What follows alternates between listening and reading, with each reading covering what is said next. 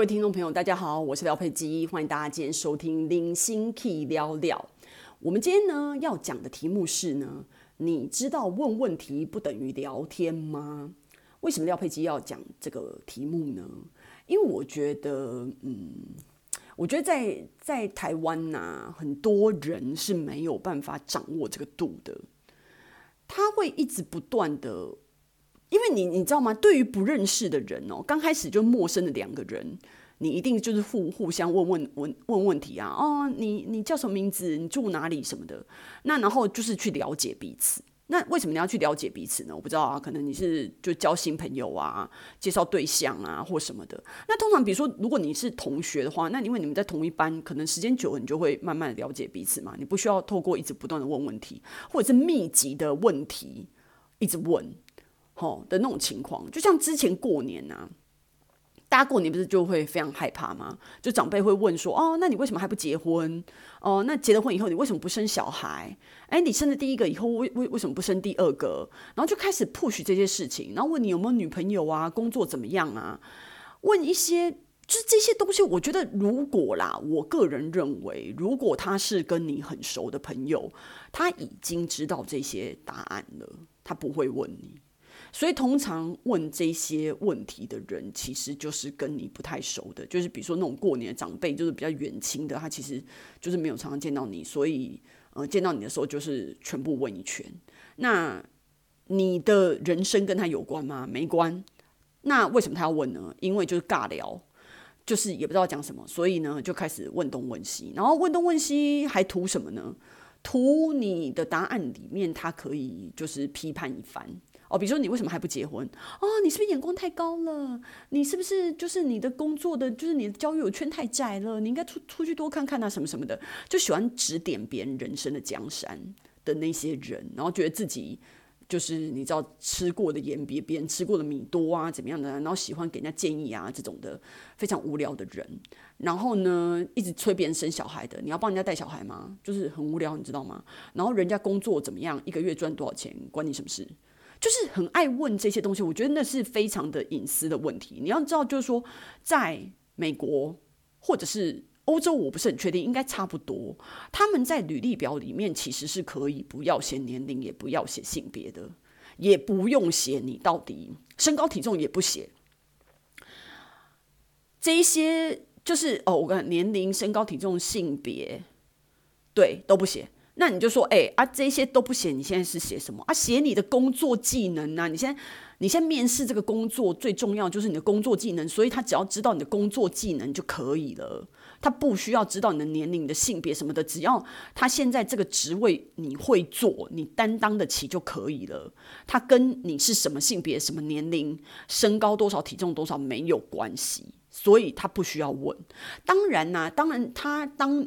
看你的履历，觉得说你适合以后招，就是他会叫你去面试嘛。那叫你去面试之后，他当然就看到你了，他就会大概知道你的身高体重，然后大概知道你的年龄什么的，就会知道了。那性别也会知道，所以他 eventually 会知道。但最少在看履历的那一关是公平的，因为你知道，在台湾很多履历表是连照片都要放上去，所以。你根本就在履历那一关，如果你的你的照片不是很好看，或者是你的你知道所有的我刚刚说的什么身高体重不是很符合，或什么大家看见哦怎么那么胖啊，怎么那么矮啊，对啊，然后哦我我我不要男生，我找女生什么的，就诸如此类，你就会莫名其妙被删掉啊啊这些东西跟这个职务会做的工作搞不好没半毛钱关系，可是他就是要这样子筛，你知道吗？那你在你在国外他会。他到最后看到你，他还是会知道你的这些硬性的条件，他还是有可能因为你太矮、太胖，或者是男生女生年龄太大拒绝你，没错啊。可是他最少在第一关的时候不会这样筛选你，而且他就算觉得你很丑，不想要录用你，他也不能大咧咧的讲这个原因啊。他可能会讲一些其他的理由，反正他不会录用你啊。但是他不会直接去讲，因为你很丑，所以不用录用你的这件事情。所以我觉得这个还是一种彼此的尊重吧。那我刚刚讲的都是。找工作这种很很实际的需求嘛，他他需要有这个人做这个职位，当然是这样。那你一般你跟长辈、跟陌生人讲这些干嘛呢？我我记得我之前刚去一间外商公司的时候，那也是十几年前的事情。然后呢，那时候我刚买了房子，然后呢，那时候就有一个主管，他他不知道从哪边侧面听到，因为我我还记得那是我 on board 第一天，你知道吗？然后他不知道从哪边听来，就是说我我呃住离他家就是不远，然后呢我也新买了房子，然后他可能他自己也刚买的房子没几年吧，所以他就问我说：“哦，那你你家在哪？然后那个多多大啊？然后一平多少钱？”廖飞机不喜欢人家这样子，因为第一，我才刚来公司第一天，我根本就不认识你，OK？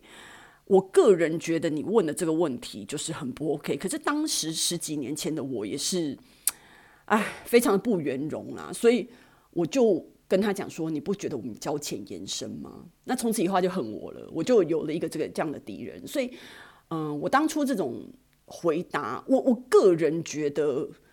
我到现在还是觉得我的我的我的回答没有什么错，就道理上没有什么错，只是可能对大部分的人听起来还是觉得太尖锐了。但是我真的觉得交浅言深，我不认识你，为什么要回答你？我家一瓶多少钱？总价多少钱？It's not your business，OK？所以我根本就不会回答这个东西。所以我很讨厌，比如说我之前去在上海这边去那个银行吧，那我的底专就。坐下来，然后开始问我说：“啊，那你台湾人啊？然后你在这边做什么工作啊？什么的？”然后我就会跟他讲，我就说：“嗯，我我我我觉得我不准备要回答这些问题。”我就说：“我说这不这不是聊天，这是一个问答游戏。然后我我我我我现在只是要来银行办事情，我不想要。”做这个问答游戏，我不想要回答这些东西，因为你只是一个银行的工作人员，我为什么要跟你讲透露一大堆我的信息？我在哪边工作？我是哪里人？我什么什么？就是 again, it's not your business，你知道，我不需要做这个东西。那我很多朋友就是觉得说，廖佩金，你真的很难相处诶，人家就是只想要跟你聊天。我觉得这就是我们今天的题目啊！你知道问问题不等于聊天吗？我就是不想要回答这些问题，我不认识你，OK？我不想要回答这些问题，所以我就跟他讲，我就说我我觉得我不想要回答这些问题，那我觉得我可以在这边默默的等，就是下一个变成我的话，我可以办事这样子。那如果没有什么事情的话，其实你可以去忙别的事情，你并不需要特别的 take care 我，因为你 take care 就是问我这些问题，然后坐在旁边跟我聊天。我不需要，好不好？那不要这样子。所以，那那个女生也是很随和的，就说：“哦，好啊，好啊，那就是呃，那我就去先去忙别的，廖小姐这样子。”那她也是这样。那下次她又再看到我的时候，她其实也是很正常啊，就是她也没有记恨啊，可能搞不好她记恨我也不知道。反正就是你知道，她表表现的还是很正常。对我来讲，我就会觉得说，嗯，真的，我我我。我觉得我真的不想啊，因为我觉得，我觉得就大家太喜欢问这些问题，尤其是什么薪水多少啊，你的工作怎么样啊？我觉得这些东西，哦，你跟你男朋友交往几年啊？然后你你们打不打算结婚啊，或什么的？我觉得这些事情就是很，我为什么要跟你报告啊？我就不懂哎，为什么？然后你你如果连这些事情都不知道的话，就代表我们完全都不熟啊。那我不熟，我我们下次还会再见面吗？我们下次什么时候见面呢？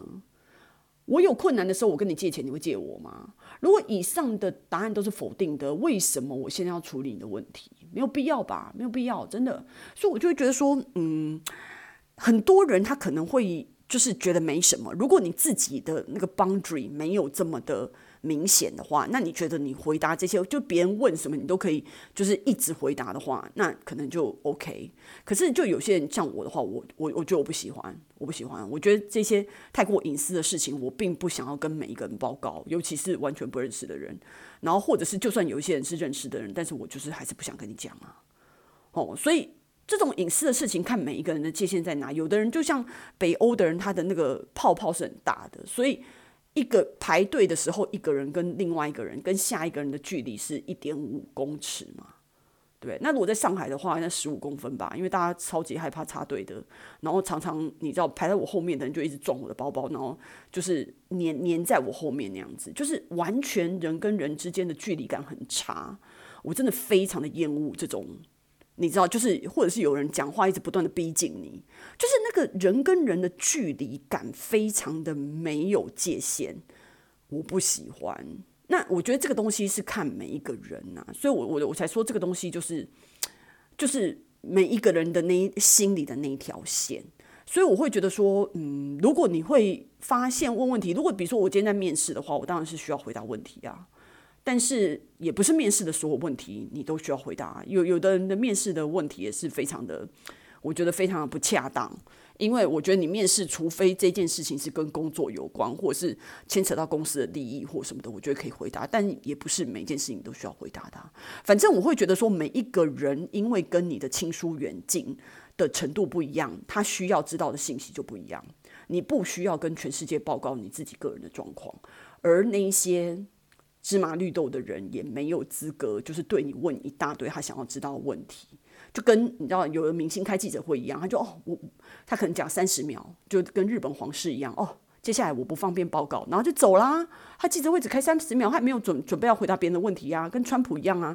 川普那个记者问 A，然后他可以答 B，你知道跟这些政客一样，然后或者是直接不回答。然后直接怎么样？就是就是这样子啊！我觉得很率性，我觉得很棒啊！